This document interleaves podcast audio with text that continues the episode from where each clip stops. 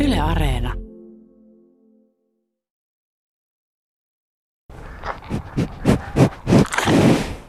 Salama on tää valkonaamainen hieho.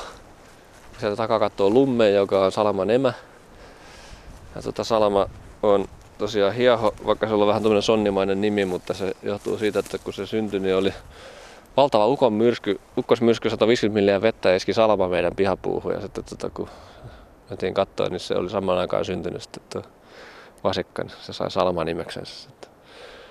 Molemmat on Itä-Suomen karjaa punakyyttö, vaikka salama onkin hämmentävästi Herefordin näköinen, joskin vähän pienempi. Eli se on tilaa oman kasvatti. On, on jo. Ja viime kesänä myytiin ensimmäinen, ensimmäinen sonni, Baltasar. Pääsi itse asiassa oikein hyviin hommiin.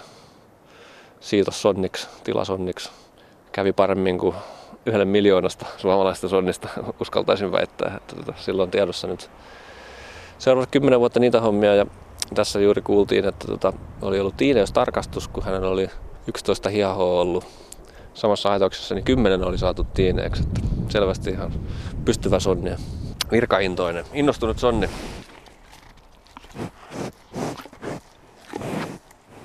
Teillä on mehiläispesätkin pörisemässä selvästi. Uskaltaako noit mennä lähelle noita pesiä? mennä lähelle. Tässä kannattaa pysähtyä tähän eteen, kun tässä ryömii nyt varmaan tota kylmättyneitä vehiläisiä tässä nurmikolla. Kun ne Tarvitsisi vielä lämmetä, että ne pääsisi takaisin pesään, mutta tietysti osa jää aina puhdistuslennon jälkeen tänne lumelle. Tällä kertaa nyt sitten maalle. Kyllä siinä näkyy vähän elämää tässä yhden pesänaukolla. Se on selvästi kevät nyt. Joo, Mitä kuuluu toimitusjohtaja Sampo Tukiaisin kevättöihin täällä kotona? kyllä kaikki alkaa tietysti paikkojen siivouksella. Kun lumi häviää, niin tota, sit saa katsoa, että mitä kaikkea tuuli on riepotellut ympäri tiluksia. Sinulla on harrastuksena lehmien hoito, mehiläistarhaus ja kasvien viljely muun muassa. Miksi juuri nämä? No täytyy sanoa, että se ei ole ihan pelkkää harrastusta. Siinä on, on tavallaan vähän elinkeinoa myös, myös takana. Että tota, tuossa noin 10 vuotta sitten tehtiin tämmöinen elämäntapan muutos perheen kanssa ja muutettiin sitten kaupungista maalle ihan umpikaupunkilaisena ja alettiin harjoitella sitten puutarhataloutta ja, ja tota, siitä tietysti kun toiminta on hyvin pientä, tämmöistä käsityöläistyyppistä, niin tota, kaiken täytyy olla suhteellisen arvokasta ja sitten pitää olla monipuolista, että riittäisi tasaisesti jotain myytävää ja, ja tota, no, mansikoita ja hunajaa täytyy olla ainakin. No se varsinainen syy, miksi olen täällä kotitilallasi Ylöjärvellä ja että sinä Sampo Tukiainen olet sunnuntai-vieraanamme, niin on se, että pyörität mielenkiintoista tehdasta Tampereen Hiedan rannassa. Te teette biohiiltä. Mitä se on? Biohiili on kasviperäisestä aineksesta hapettomissa olosuhteissa kuumentamalla saatu hiiltojäännös kattavasti vastattuna. Eli mitä te ihan käytännössä teette? No, me tehdään puuhiiltä, ja tota, mutta me tehdään tietyn tyyppistä puuhiiltä tietynlaiseen tarkoitukseen. Ja rakkaalla lapsella on monta nimeä. Mä oon kutsunut samaa jotain sysiksi ja, ja puuhiileksi ja biohiileksi. Ja nyt mennään biohiilellä. Ja tota, se lähinnä viittaa siihen käyttötarkoitukseen, että se biohiili nimensä mukaisesti toimii hiilinieluna ja sitten toisaalta sillä voidaan sitten tota, muun muassa ratkaista erilaisia ympäristöongelmia. Eli ihan käytännössä siellä Hiedan rannassa teillä on semmoinen tehdas, johon toisesta päästä menee haketta sisälle ja toisesta päästä tulee biohiiltä ulos. Saat ihan lyhkäisesti selittää sen prosessin. No, tota, jos oikein kiteytetään, niin me kuumennetaan haketta ilmattomassa tilassa 7 minuuttia ja sen jälkeen jäähdytetään se ja homma on ohi. Ja siinä sitten otetaan, otetaan talteen kaasut ja öljyt, mitkä haehtuu ja kaasuilla tuotetaan kaukolämpöä Tampereen kaupungille Hiedanrantaan. Ja samoin kuin öljystäkin ja öljyä sitten tässä sen käyttöön myös muihin tarkoituksiin selvitetään. Entäs sitten itse tämä biohiili? Mihin sitä käytetään? Sillä on aika laajatkin käyttömahdollisuudet. Joo, tota, biohiili on valtavasti erilaisia riippuen siitä raaka-aineesta, mistä se on tehty ja prosessista, millä se on tehty, mutta meidän biohiili menee pääasiassa erilaisiin suoritusratkaisuihin, kaupunkivesien suoritukseen ja erilaisten valumavesien suoritukseen.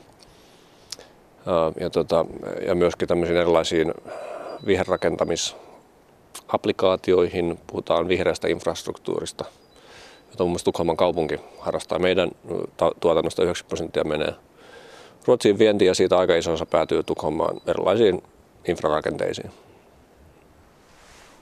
Se, mikä tuossa on historiallista tuossa teidän tehtaassa ja minkä tuossa jo mainitsitkin, niin teillä tehdään tosiaan kaukolämpöä.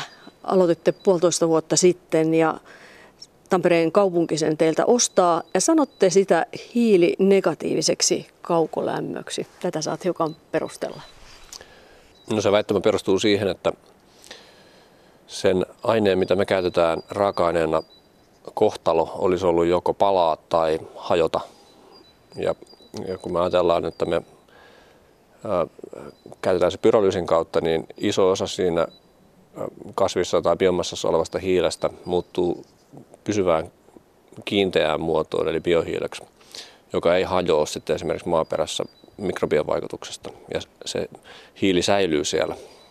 Eli se toimii hiili ikään kuin hiilidioksidin kantajana, jos näin voi sanoa. Tuota biohiiltä, jos ajatellaan, niin kuuluu myös näitä ajatuksia, että, että kyllähän sekin sitoo hiiltä, jos se puu tuolla metsässä kasvaa. Niin mitä, mitä sanot näille epäilijöille tai tämän ajatuksen kannattajille? Se on ihan tosiasia, että kun puu kasvaa metsässä, niin se sitoo hiiltä. Mä en ollenkaan aio lähteä sitä kiistää. On olemassa erilaisia syitä, miksi asiat menee niin kuin ne menee. Ja Suomessa on vallalla tietynlainen metsänhoitomalli, johon liittyy se, että metsiä harvennetaan ja sillä tähdätään siihen, että saataisiin järeämpää, arvokkaampaa tukkipuuta metsästä. Mä sanoisin, että se on tämä, jälleen kerran pitää kysyä, että mitä siellä tapahtuu, jos me ei sitä hiiletä sitä puuta. Ja nyt kun Pirkanmaalla ei ole omaa metsäteollisuutta, ja meillä on sankat, tota, rehäväkasvut, kuusikot joka puolella, mitkä kasvaa joka vuosi. Nyt se viedään Äänekoskelle ja Raumalle, Raumalle meiltä ja kaikki, kaikki se puu, mikä sinne viedään, niin se, tota, siitä kaikki energia menee suoraan taivaalle. Meillä se menee Tampereen kaukolämpöverkkoon. Ja me syntyy itse asiassa, jos vertaan, niin enemmän jalostusarvoa kuutiosta kuitupuuta kuin sellutehtaalla. Sunnuntai vieraana on Sampo Tukiainen, toimitusjohtaja Carbofexista. Sinä olet tosiaan 40 plus kaveri, mutta olet touhunnut hiilen kanssa jo yli 20 vuotta. Miten sinusta lukioikäisenä tuli grillihiilen valmistaja? Tällaisen tarinan olen kuullut. No itse asiassa alun perin se oli tervan, tervan valmistaja, mutta tota, grillihiilestä tuli sitten meidän, meidän päätuote. Ja jos ihan rehellisiä ollaan, niin se lähti tämmöisestä hullusta ajatuksesta kuin, että tota, olisi ollut mielenkiintoista valmistaa synteettisiä polttoaineita tämmöisellä prosessilla, jota Fischer Tropsiksi kutsutaan. Ja, ja tota, mä kiinnostuin siitä 16-vuotiaana valtavasti. Ja tota, no, nyt ymmärrän sitä paremmin ja ymmärrän myöskin siihen liittyvää realismia, mutta ajatuksena oli silloin kerätä pääomia semmoisen laitoksen toteuttamiseen. Ja muutaman mutkan kautta päädyttiin sitten grillihiili. Omia tervaa tuotettiin myös koko ajan siinä kun toimittiin. Ja se johti taas sitten toisaalta uusiin ajatuksiin ja innovaatioihin ja sillä polulla ollaan edelleen. Mistä silloin sait tämmöisen ajatuksen tervaan, puuhun, hiileen? Molemmat isoisät oli metsäteollisuudessa ja toisen kanssa jonkin verran aiheesta puhuttiinkin, oltiin, tavallaan harrastettiin sitä vähän. Ja tota, no, mä sain perinnöksi molemmilta isoisilta kuitenkin tota, tämmöiset erittäin kattavat vanhat tekniset käsikirjat, missä oli sitten esitelty paljon näitä ratkaisuja, mitä oli, oli aika laaja teollisuuden ala Suomessakin 1900-luvun alkupuolella.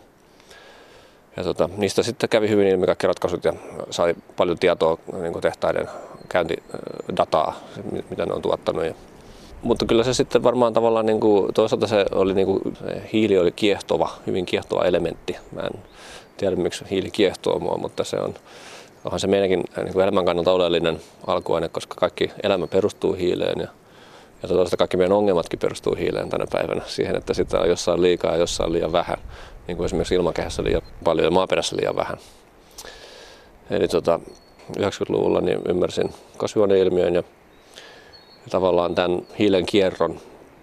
Ja ymmärsin myös sen, että biohiili toimii hiilinieluna ja sitten 90-luvulla sattumalta satuin joskus orkidea näyttelyyn. Siellä, siellä sitten tämmöinen vanha harrastaja kertoi, että kaikkein paras kasvualusta orkideoille on, on puuhiili.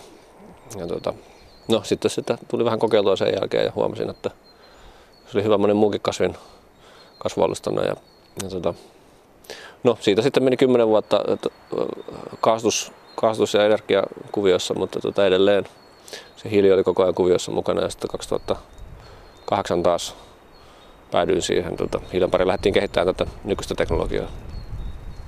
Se ei ollut hirveän ytimekäs vastaus, mutta tällainen parin aasisillan kautta. No, mitä matka grillihiilistä biohiilitehtaan toimitusjohtajaksi on vaatinut? Uh, tota, paljon tietysti kaikkea inhimillistä draamaa, mutta, mutta sen lisäksi niin se on tietysti vaatinut vuosikymmeniä itseltä, mutta tietysti sitten on tässä ollut tosi monta muutakin ihmistä tekemässä näitä, voisinko nyt sanoa, että useampi kymmenen henkilötyövuotta on, on uponnut ja miljoonia on palannut rahaa. Ja sitten se on vaatinut tavallaan vähän iteraatiotakin, että me ollaan tuosta osattu tehdä biohiiltä jo pitkän aikaa, mutta tota sitten, sitten tavallaan niin kuin se yhteiskunnallinen tilaus tai markkina ei ole ollut olemassa sille, että, tota, että ja se on nyt tavallaan ehkä semmoinen, missä me ollaan vahvoilla, se, se markkinaosaaminen ja tavallaan se ei riitä, että me osataan valmistaa biohiiltä, mutta sitten sen lisäksi meidän pitää osata tehdä siitä jotain, mikä tuottaa arvoa ja mistä on hyötyä ihmisille. Jotta me saadaan tätä meidän koko konseptia eteenpäin, niin ollaan sitten jouduttu miettimään niitä ratkaisuitakin, mitä sillä hiilillä tehdään. No millainen alkuun oli vastaanotto biohiiliajatukselle, kun vähän taaksepäin katsoo, niin teidänkin tehdasta tuolla Hiedanrannassa Tampereella, niin alun perin hiukan epäiltiin tai epäiltiin jopa aika avoimestikin? No, niin, no kaikkeahan aina epäillään. Se kai kuuluu vähän semmoisen suomalaisen kansanluonteeseenkin, että mä en ole ikinä epäilijöstä säikähtänyt. Tietysti kokemus tuo itsevarmuutta, että kun on niitä hommia niin pitkään tehnyt, niin silloin tietää, mitä on tekemässä. Ja... No kerro, millaista se oli silloin alkuun, kun aloit näistä asioista puhua ja sitä asiaa edistää? Uh, joo, itse, itse tätä on tietysti tullut vietyä eteenpäin aika monella rintamalla, mutta, mutta sanotaan, että jos ilmastoargumentteja käytti, niin tota, kyllä, kyllä siinä on oikeastaan vasta ihan viimeisen kahden vuoden aikana tapahtunut käänne, että ihmiset on alkanut tavallaan sisäistää sen, että hiilen sidonta on tärkeää, mutta sitten toisaalta se on myös hyvin vaikeaa. Siihen on, on rajallinen määrä keinoja ja, ja on siihen keinoja, mutta niihin kaikkiin liittyy joko epävarmuutta tai kustannusta tai, tai muuta tämmöistä. Että, mutta voi sanoa, että on tässä ehkä tietynlaisen kylähullun leimon saanut otsansa, kun on puhunut siitä, että tota, hiili, hiili on arvokas hiilinieluna. Ja tietysti jos ei ymmärrä tätä niin kuin tavallaan ilmasto, ilmaston näkökulmaa, niin se saattaa kuulostaa absurdilta. Linnut laulaa, korppikin rakkuu äsken hienosti. Musta taas laulaa tässä aikaisemmin, mutta se painoi jonnekin tonkin meidän kompostia tai jotain. No tuliko silloin aikaisemmin sellaisia tilanteita, että, että oikeasti niin kuin tuli semmoinen olo, että on parempi olla hiljaa? No tota, sellainen olo ehkä saisi tulla vähän useamminkin, ainakin itselle. Mutta tota, ehkä sitten välillä on tekee hyvä hakeutua kaltaisensa seuraan, jos sitä ymmärrystä haluaa, mutta, mutta tota, täytyy sanoa, että mun hermorakenne on ehkä sillä erilainen, että mä en ole ehkä niin riippuvainen siitä vertaistuesta tai läheistuesta kuin mitä, mitä moni ihminen on. Että tässä on tavallaan joutunutkin vähän, vähän tavallaan niin uskoon, uskoon niin omiin aivotuksiinsa. No millaisia käyttötarkoituksia te olette keksinyt teidän biohiilelle? Jos puhutaan ihan meidän omista sovelluksista, niin fosforin poisto on semmoinen mitä pidän hyvin merkittävänä, ja sama typen ammoniakin talteenotto kaasusta. Se fosforin talteenotto on, on merkittävä sen takia, että siellä on toisaalta valtavan iso volyymi, ja sitten rehevöityminen on meille megaluokan ongelma. On laskettu, että jos nykyinen rehevöityminen kehitys jatkuu samalla käyrällä, niin 30 vuoden päästä maailman järvet päästää enemmän metaania kuin kaikki maailman kosteikot. Eli puhutaan taas näistä ilmastonmuutoksen positiivisista takaisinkytkennöistä ja siihen sitten vaikuttaa tosi moni asia. Esimerkiksi tietysti nyt talvet on, on märempiä ja valuu enemmän ravinteita vesiin ja toisaalta kasvukausi on pidempiä ja vedet on lämpimämpiä ja, ja tota, se kaikki sitten kiihdyttää sitä hommaa. Ja sitten jos, jos sitten lähtee kasvamaan suuri leväbiomassa siellä vedessä, joka taas talven tullen vajo pohjaa ja, ja tota, alkaa mädäntyä, niin tota, sehän on käytännössä hajo isolta osin metaaniksi Ja se on huono tilanne, koska tota, sitten me otetaan ilmasta hiilidioksidia ja päästetään siitä puolet takaisin metaanina, jolla on taas sitten tota kasvihuoneen, kasvihuoneen vaikutus. Se impakti, mikä me saadaan sillä fosforin, fosforin poistolla on tosi suuri. Ja fosforin poisto on tämmöinen, että siihen on hyvin rajallisesti keinoja silloin, kun puhutaan tämmöisistä laimeista pitoisuuksista. Että se, mitä jäteveden puhdistamo laskee veteen, niin ylläpitää vielä tosi voimakkaasti vaikka se laimentaisikin moninkertaisesti, niin se saa kyllä sinileväkukinnat aikaan. Mutta tota, se tavallaan niin kuin siitä sitten alaspäin pääseminen kustannustehokkaasti on ollut tosi vaikeaa. Tämä biohiili auttaa siihen, että me saadaan ne jäännöspitoisuudet sieltä niin alas, että sit pystytään vaikuttaa oleellisesti siihen, että miten paljon levää kasvaa esimerkiksi vesistössä. Ja sitten toisaalta me saadaan ne ravinteet kiertoon sieltä vesistöstä, eli mehän halutaan ne ravinteet sinne ruokamultaan ja peltomaahan, missä ne tuottaa meille. Siinä mielessä tämä on hauska konsepti, koska tota se fosfori saadaan sieltä talteen ja sitten sen jälkeen se hiili voidaan käyttää uudestaan. Sitä voidaan tehdä vaikka kasvualustaa kauppapuutarhoille, kasvihuoneeseen. Jonka jälkeen, kun se on käytetty kerran tai kaksi sitten kurkun tai tomaatin kasvatuksessa, niin se voidaan sitten jälleen myydä vaikka lähimaanviljelijälle tai kompostointilaitokselle, joka ei enää pysty maksamaan sitä hiilestä paljon, mutta joka hyötyy sitä kuitenkin paljon. Eli näillä saadaan sitten käytännössä rahoitettua, rahoitettua monen, monen eriarvoista käyttöä sillä, sillä hiilellä. Se on yksi kysymys, mitä meiltä kysytään, mikä on tosi hyvä kysymys, että mitä järkeä on pistää biohiiltä peltoon, jos se on niin kallista. Ja, ja tota, suoraanhan sitä ei peltoon kannata pistää, koska siellä ei sen jälkeen kasva pari vuoteen mitään, koska se imee kaikki ravinteet sieltä, kasveille ei jää juuri mitään. Ja toisekseen se on hirveän kallista. Niin tämä, minkä mä just selitin, että otetaan ensin vesistä fosforia talteen ja sen jälkeen kierrätetään se vielä jonkun kasvualustasovelluksen kautta, niin mahdollistaa sen, että me saadaan kaikki hyöty siitä tavarasta irti, plus sitten se varmistetaan se, että se tuota, päätyy sitten loppusijoituksella loppusijoitetaan turvalliseen paikkaan, missä se ei voi koskaan esimerkiksi palaa, mikä on oleellista tämän meidän konseptin kannalta, koska me halutaan, mehän myydään hiilen sidontapalvelua. Eli me, meidän täytyy varmistaa se, että me ei myydä hiiltä sellaisiin sovelluksiin, missä se saattaisi sitten käyttöikänsä päätteeksi vaikka tulla poltetuksi. Meillä on havaittu tosiaan, että meidän biohiili sitoo hyvin tehokkaasti fosforia ja nimenomaan tämmöistä liuennutta fosforia, mikä on, vaikeinta saada sieltä vedestä pois. Ja meillä on myös keino saada sitten muutkin kuin meidän nykyisestä raaka-aineesta tehdyt hiilet niin tota, aktivoitua sillä tavalla, että ne ottaa sitten fosforia tehokkaammin. Sillä puolella on aika monenlaisia sovelluksia.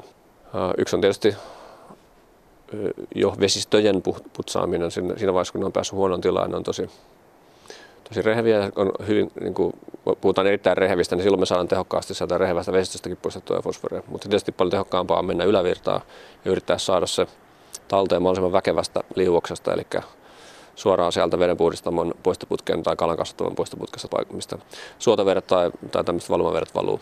Suunnitteletteko te valmistavanne ihan konkreettisia jotakin tämmöisiä suodattimia vai, vai mitä, miten se käytännössä sitten tapahtuisi? No me kehitetään sitä teknologiaa se, että mä en usko, että Carvex tulee olemaan se toimija, joka sitten näitä tuota puhdistuspalveluita tai suorituspalveluita toteuttaa. Mutta se sitten todennäköisesti on, on jonkinnäköinen tota, tytäryhtiö tai yhteistyö, yhteistyökuvio tai kumppanuus tai tota, lisensiointi esimerkiksi tämmöiselle ympäristöalan toimijalle, joka, joka sitten tota, voisi toimia palvelun tuottajana tai harjoittajana. Te olette hakenut sille EU-rahaa, mutta miten siinä on käynyt? No ensimmäinen hakemus tuli bumerangina takaisin tuossa helmikuulla. Ja nyt vähän kiilotetaan sitä lisää ja saadun palautteen pohjalta sitten yritetään terottaa sitä. Ollaan optimistisia kyllä, että, että että varmasti menee, mutta kun puhutaan hyvin, hyvin laajoista ja monimutkaisista kokonaisuuksista, niin niitä ei ole koskaan helppo, helppo kuvata tyhjentävästi, niin oltiin henkisesti valmiita tämmöiseen kierrokseen. No tuossa kun puhuttiin, niin sanoit, että iso osa Hiedanrannassa valmistettavasta biohiilestä menee vientiin Ruotsiin ja päätyy tukholmalaiseen puistorakentamiseen, niin Sampo Tukiainen, millainen bisnes tällä hetkellä biohiili on? No, täytyy sanoa, että meillä on hyvä markkina-asema, koska me ollaan ainoa pohjoismainen sertifioitu biohiilen tuottaja. Ja nyt saatiin itse asiassa juuri päästiin tähän korkeimpaan laatuluokkaan, eli premium laatuluokkaan. Ruotsalaiset on on linjannut, että sertifioitua hiiltä tulisi käyttää, jos sitä on saatavilla. Ja vuosi sitten käytännössä tilanne muuttui meidän kannalta, että silloin, silloin vielä tehtiin talvivarastoa riskillä tavaraa, mutta noin vuosi sitten tähän aikaan niin tota, piha tyhjeni ja, ja sitä, se, sitä eteenpäin on ollut tavallaan niin kuin aina, aina muutama rekkakuorma, mikä pitäisi saada aikaiseksi ja lähteä, lähteä eteenpäin. Että se tietysti, että me ollaan saatu tämä sertifikaatti, niin on auttanut meitä paljon, mutta kyllä se meidän hiilen laatu on, on niin hyvä, se on niin puhdasta ja se on niin tehokasta näissä sovelluksissa, että se tavallaan myy itse itsensä myös ja meillä on jotenkin ollaan onnistuttu pääsee Ruotsissa siihen asemaan, että meillä on erittäin hyvä maine siellä ja nyt me yritetään hirveän tarkasti, että me ei pilata sitä meidän hyvää mainetta siellä Ruotsissa. Nyt eletään poikkeuksellisia korona-aikoja. Miten ajattelet, että se vaikuttaa tähän bisnekseen?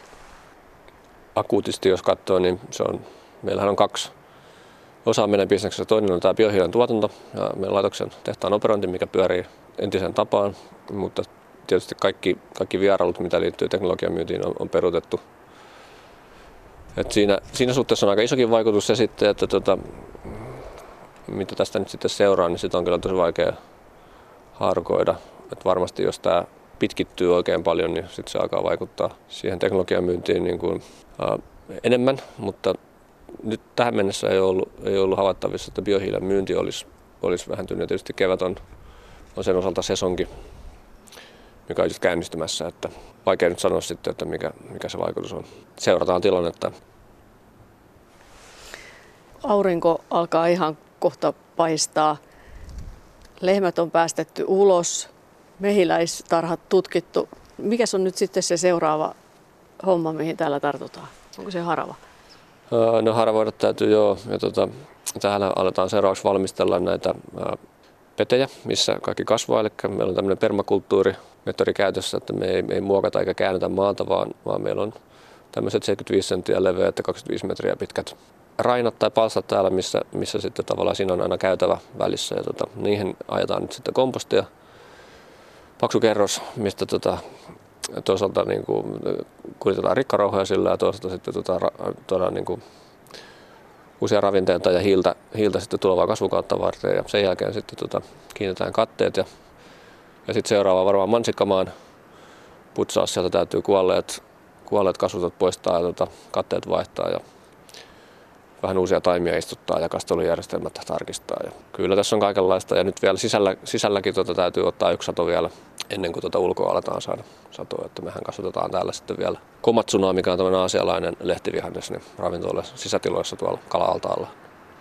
Kun mulla on täällä myös tämmöinen akvaponinen järjestelmä, missä mä kasvatan järvitaimenta altaassa ja sitten se järvitaimenen tavallaan ne lannottaa sen veden ja se, se, tota, ne ravinteet käytetään sitten taas kasvien kasvattamiseen ja kasvit puhdistaa sen, eli saadaan tämmöinen hienon suljettu kierto aikaiseksi. Voidaan käydä katsomassa niitä kaloja vielä. Näin tehdään. Kiitos Samu Tukiainen. Kiitos.